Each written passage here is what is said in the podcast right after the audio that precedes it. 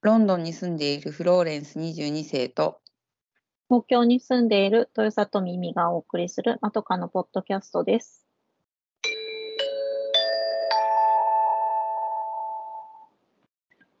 前髪斜めに切っていました。このコーナーはまとかの2人が長すぎる前髪のように気になって仕方ないことを15分くらいで斜め目線で切ってみるコーナーです。今回は私、耳が考えました。ちょっと年末恒例といえば恒例なんですけれども、あの、今年亡くなった方たちを忍びながら、ちょっと話をしたいかなと思っています。ちょうど、えっ、と、おととい、あの、俳優タレントの渡辺徹さんが亡くなったっていうニュースを聞いて、結構衝撃を受けてですね、61歳っていうこともあって、衝撃でしたよびっくりした朝起きてうーんに聞いてびっくりしちゃううんびっくりしちゃったっていうこともあって、ちょっと今回は振り返ってみようかなと思います。はで、いえっと、参考にさせていただいてるのは、えっと、TV ランキングの、えっと、サイトの一覧をもとに話しています。はいね、まあ、まだ10、今、まあ、これが公開するのが12月の半ばなので、もしかしたらまだ、ね、いらっしゃるかもしれないけど、この後。うんうんうん、そんな中で、うんこう、リストを見ていくと、うんああの人もこの人もみたいなのがあるんですけど、うんそうですねうん、結構若い人もいてね、なんか、そうですねそうですねうん、 20代とかね20代うん梶田さんこの方うん知らないけどうん。うん、なんか、なんかニュニュースで見たかな。でも、でもこの方の活ああ、躍についてはあ、あ私、知らない。この方は、あれかな。病気とかではなく。あ、そうなのうん。だと思われます。んまあ、なんかざっと見ていくと、その渡辺徹さんを、どうに、うん。なんか私が印象に残ったあの方で言えば、うん。結構その映画監督の人とかね、西洋一さんとか、青山真司さんとか、こう結構作品を見てた、うん、そうん、そうそう、ね蔡蔡陽一さんとか、亡くなった時に、あーあー、死んじゃったんだと思ったけど、青山真司さうんが亡く3月に亡くなってたのは、知ってたような気がしてたけど、忘れてた。からうん今見て改めて、え、え、青山真司さんって亡くなってたのとか思って今びっくりした。ね。そうなんででもその上に書いてあった宮崎学さんが死んでたのもわしこれは知らなかったから、す。うん。あ、そうなの突破者死んじゃってたのと思って。うん。あ、でもその下の下の下ぐらいにある。えー、とか、ウィリアム・ハートも死んでたの知らなかったんだけど。そうなのよ。そうなの よ。あと、河津祐介さんを知らなかったわ、の死んでたの、死んなかったわって言おうと思ったら、その上の上にウィリアム・ハートって、ええー、そうだったみたいな。そうなのよ。ちょっと意外な、意外な方が、ね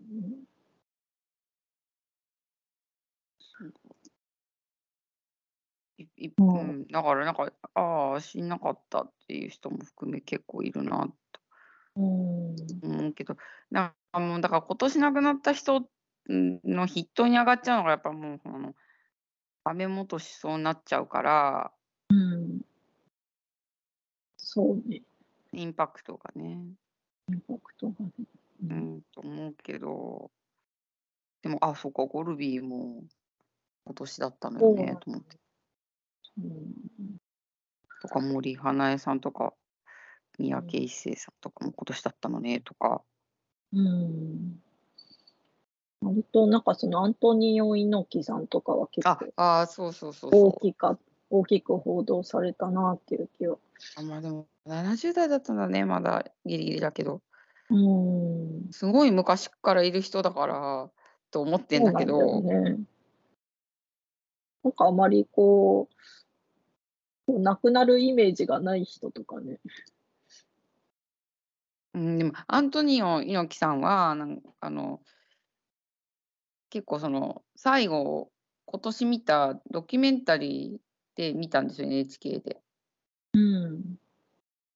でもうこのなんか細くなっちゃった姿うん。をちゃんと出してうん。喋ったりとかしててうん。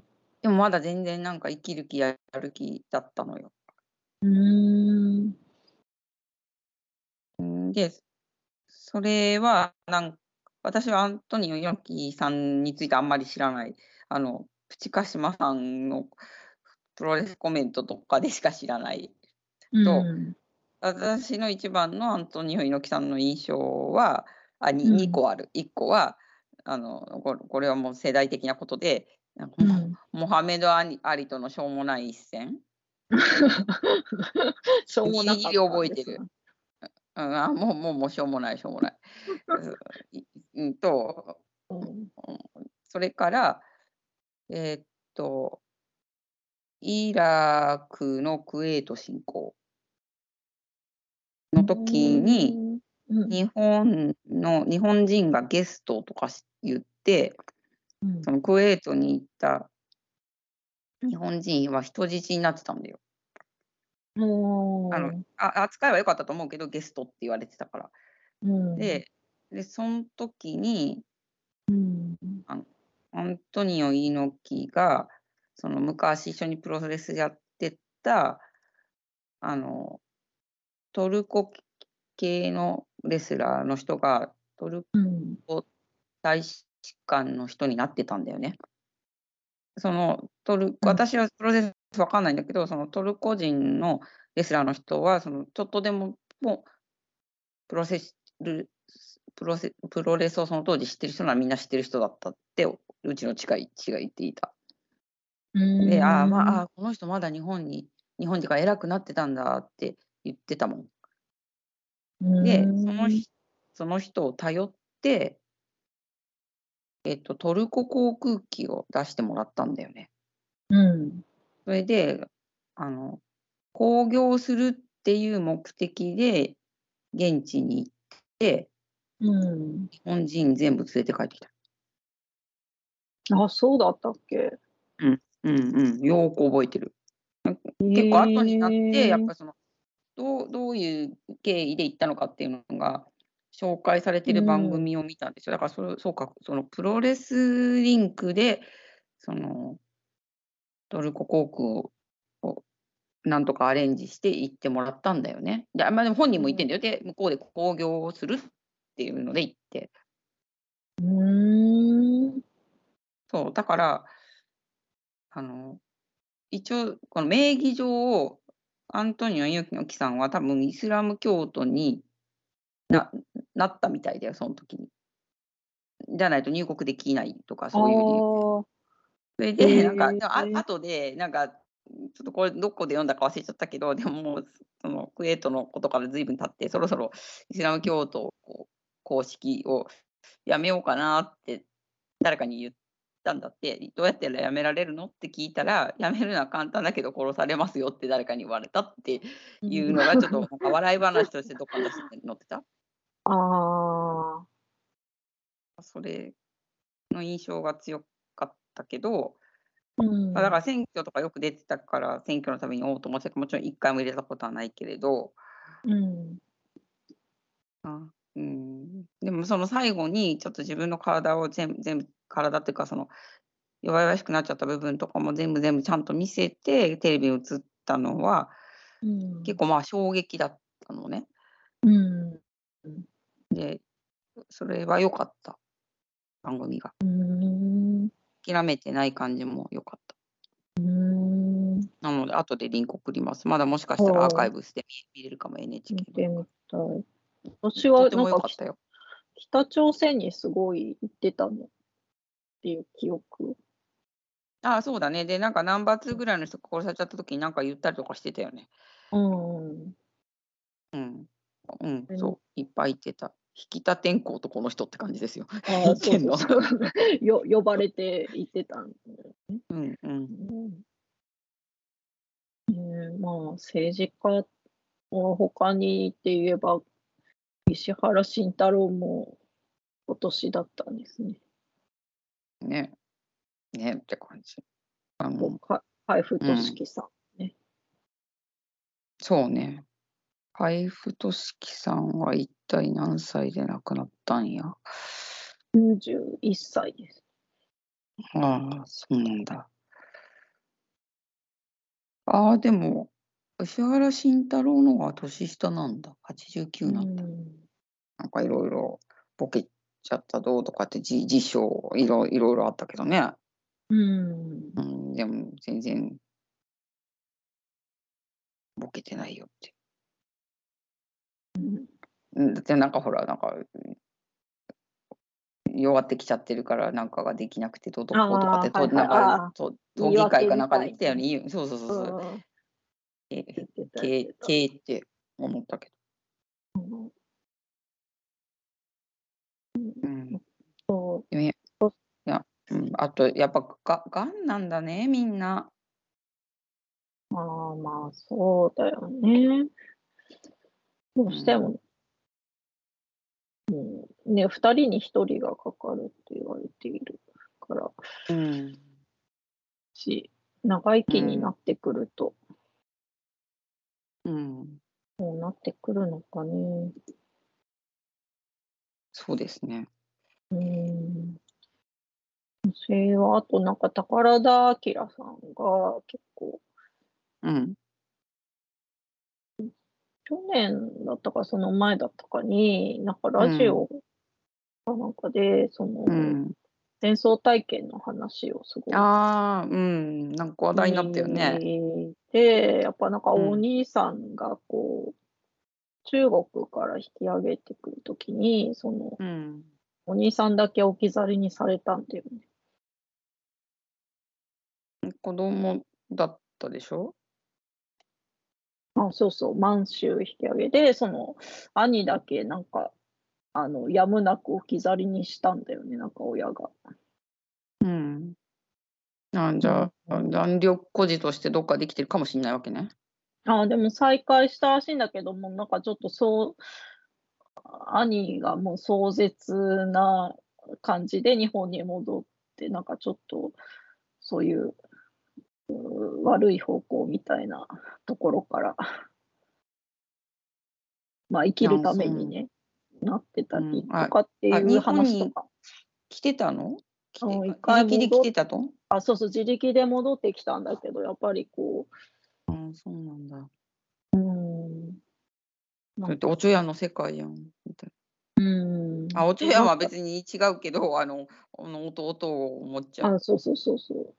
で、再会したんだけど、やっぱりこう、なんかもう生きてきた境遇が違いすぎて、うん。ちょっと、また別れたみたいな感じの話を聞いて、結構印象に残ってるんですよね。そのラジオをどっかで探して聞きたいわ。うん。うん。もうそう話題になったよね。あのそうそうあ聞そかなう。きゃと思って時が流れたダメな人でした。私。うん。ねあと印象に、あ、最近もね、うん、なんか松原千明さんとかも結構衝撃だったけど、だから多分、じじ自死なんでしょ多分うん。公開されてないけどね。うん。そそうだよね、きっと多分。うん。そうね。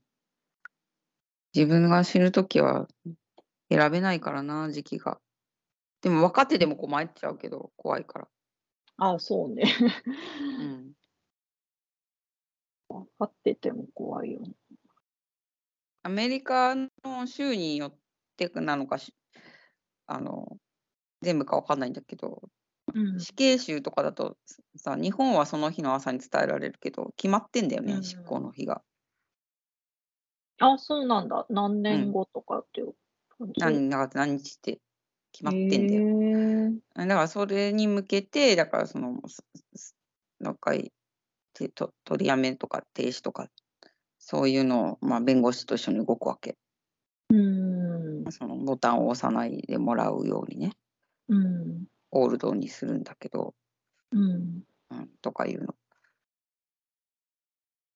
まあだからそういうのでもない限りは本当神の神のみぞ知るだから。うん。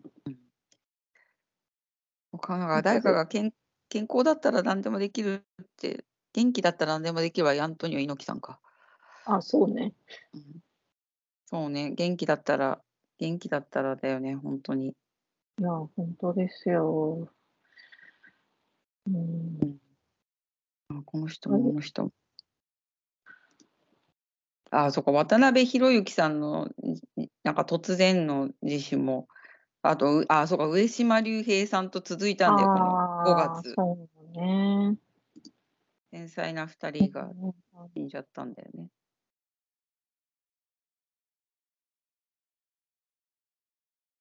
ちょっとあ私的にはちょっとの乗ってないけど、ゴダールとかね。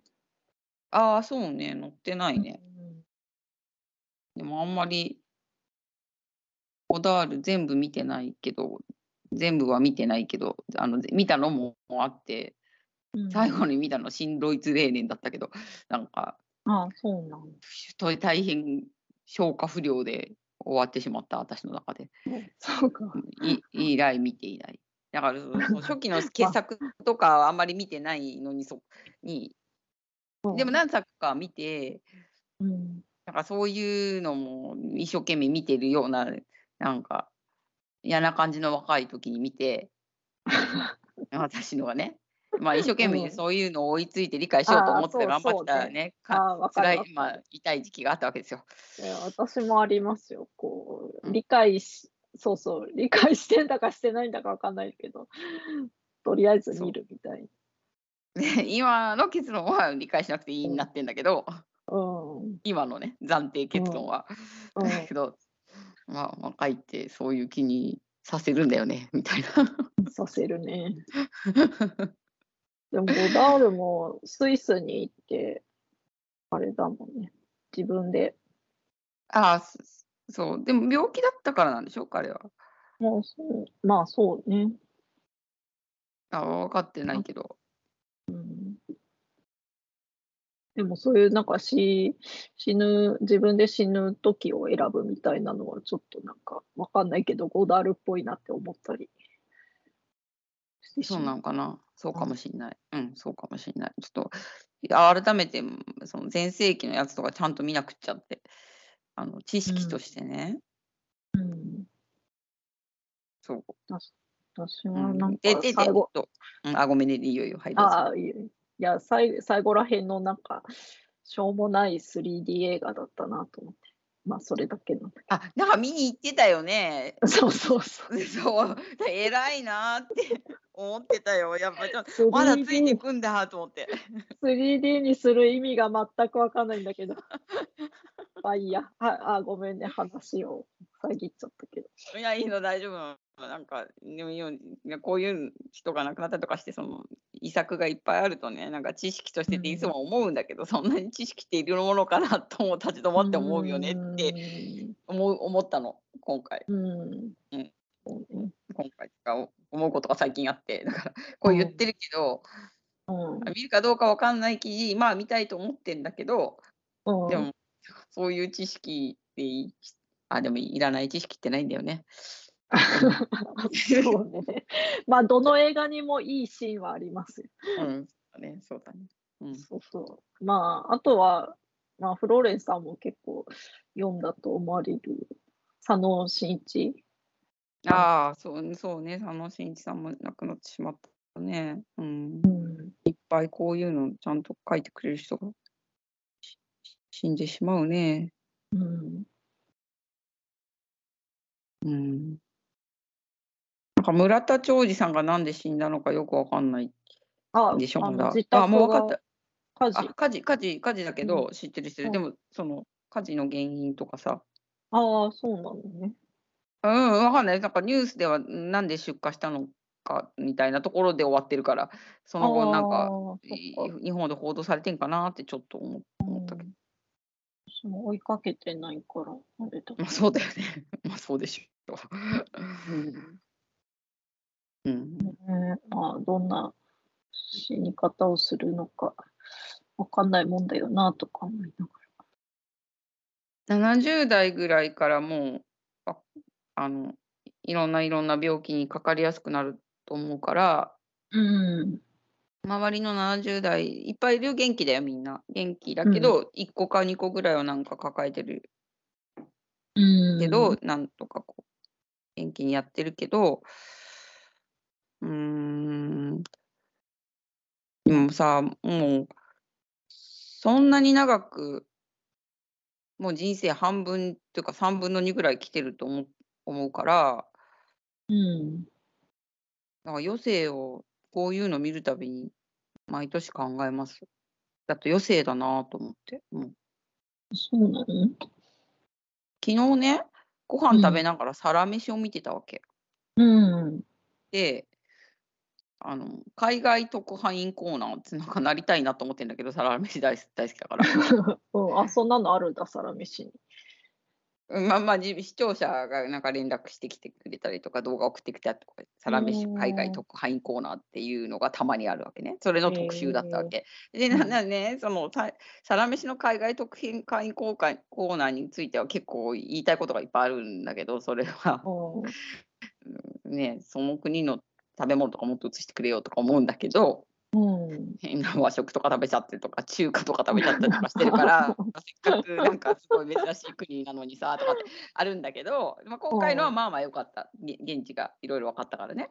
えー、でそこでアフリカの初めて聞く名前の国うのん大使館好き料理人っていう人がいたわけ。うん。でその人すごい人生で自衛官だったんだけどうん。 55歳と思われる定年退職した後に料理人に転身していきなし大使館好きでアフリカにいるっあ、すごいね。ていう人なのねすごい。なかなかすごいユニークな人生なんだけどうんでも私が驚愕したのはうん。まだ50代だからでもまあ60歳ぐらいなのに定年退職してるわけよもう。っああ、はいはいはい。てことは多分55歳ぐらいで定年退職してるわけ。うん。で55なんてもうすぐじゃんって思っちゃった。えそうえーとか言って、だって、ねだって今はさ、1年とかビョンビョン経っちゃってさ、え、5年、5年前って、なんか最近ね、友達が青いシルビッツに行ったのよ、旅行で。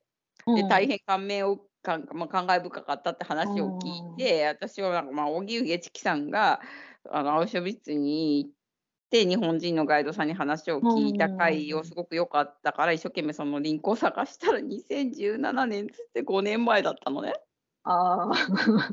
で私さあのラジオこないだお風呂で聞いたじゃんって思ったわけ。え 私5も年すごいな記の憶にの残ってるけど。 5年前なのよ55ああ、すごいね。倍来たら10年って知ってるそうね。うんって思うとギャーとか思っちゃってうん。もうビュンビュンもう最近10年一瞬だからさなんそう10年一昔っていうけどその一昔くない昔昔くなでいもうないんだよねもうね感覚うん的こないだぐらいそうなのそびっくりしちゃうんだけどうんって考えるともうちゃんと働けるのなんてだからもうもうすぐ定年じゃんとか思うまあ悠々自適に暮らせるならねえだからもうそのもちろんやめないよだってそんなんだって私家この間家買ったばっかりで家のローンとか死ぬほど持っててもうそんなんもう何ですかって感じだからそうもうだってほら今死ぬまで働かなきゃみたいな気も気分だからさ。そう思ってるよ。そう思ってるけど、でもいろいろ計画的にやってる友達がうん55歳でこの間リタイアしたのよ。すごいね。すごい羨ましい。あもちろんやりたいことがあるから、別にもうちょっと仕事するのはいいとしても、別にお金のためにやんないんだったら、こんな幸せなことはないわけじゃないですか。うんうん。悠々自適で、なんか私の書き物だけしてたいとかだったらブログでいいんだもんさと思って。うん。うん、だから楽しいなとか思うけど、そうわけにいかないからさ、魂売りまくってるわけで、うん。いそう。やだけー、ど、なんか、うん。いや、大で変。もこう思うと大さ、もうすぐだ定年ぐらいの年なのに、そうなんか、だからそんな未来がどのくらいあるのかもとかわかんないから、今こんな遠く、この今年亡くなった方とかを見ていて、うん。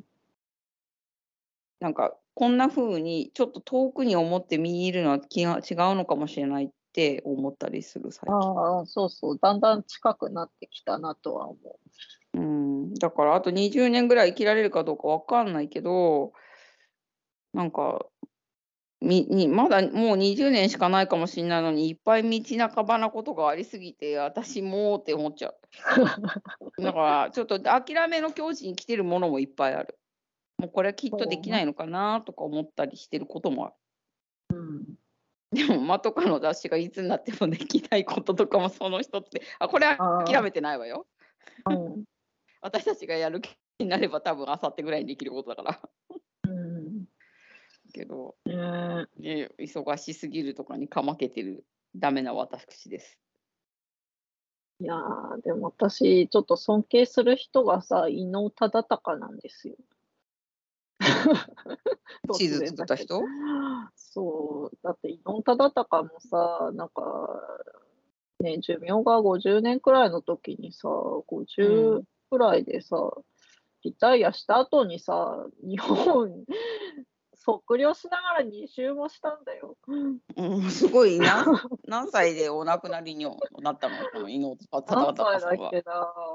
ちょっと待って、伊能 忠敬さんもう尊敬しかないよと思って。突然出てきた伊能 忠忠敬。えっ、ー、とね、1745年に生まれて、1818年にお亡くなりになってるってことは、63歳か。嘘違う。三70な ?73 歳7あ、74歳、 ?74 歳うん。ウィキペディア情報で。あ、本当そうなんだ。74歳なの。誕生日が来てるけど。74歳であ、落ちでって書もいてある0。歳、0歳からあか。よ、から書いてるよね。なんか73歳だよね。万で多分。うん、違うかしら。かもしれんけど、昔の数え方かもしれん。かもしれない。さあ、だからもう測量なんてもうチクチク、チクチクやるしかないじゃん、日本全国の。なんか定規でやってんでしょだってこの人。なんそうか。だよ。定規となんか線、あの、紐みたいなのでやっうて。んうん。 2周もしちゃうなんてもうほんすごいね。すごいね。うんち地図王だったのね。とそう、ね、でも体力、体力なんですよ、結局って思って、 最う近。ん。そうだね元。元気があればっていうか、体力。そうだね。うーん。体改造計画もっと頑張ろそうなの。う。うん。元気があれば何でもできる。うん、そうう、んそうです。という感じで、ちょっと 横道にそれましたが、はい、でも今日を話して、また改めて思っ一番今日の話の中で私の中で絶対強烈に思ったのは今から一生懸命探して宝田明さんのラジオを探そうああ、うん、がどっ一か番にあるはず。刺さったのと、 まあ1本ぐらいゴダール見るかそうで、だから誰か亡くなるとその作品をちょっと見ようかなって思う。機会ではあるからね。あでも青山真司さんのはもう何何本も見てるけどあもう一回見ようかあな、ー私もっていう全の部がいいは見てないからな、青山うさんん。全部は見てない私も見てないけどみうんでもちょっと辛すぎそうでみ見れなそうなのもちちょっとあるけどうん見ようかなと思いました。あとは3位、西洋祐一さんのもね。ああ、西洋さんもね。うんなわけで、今年も びっくりするけども、12月 だったっていうね。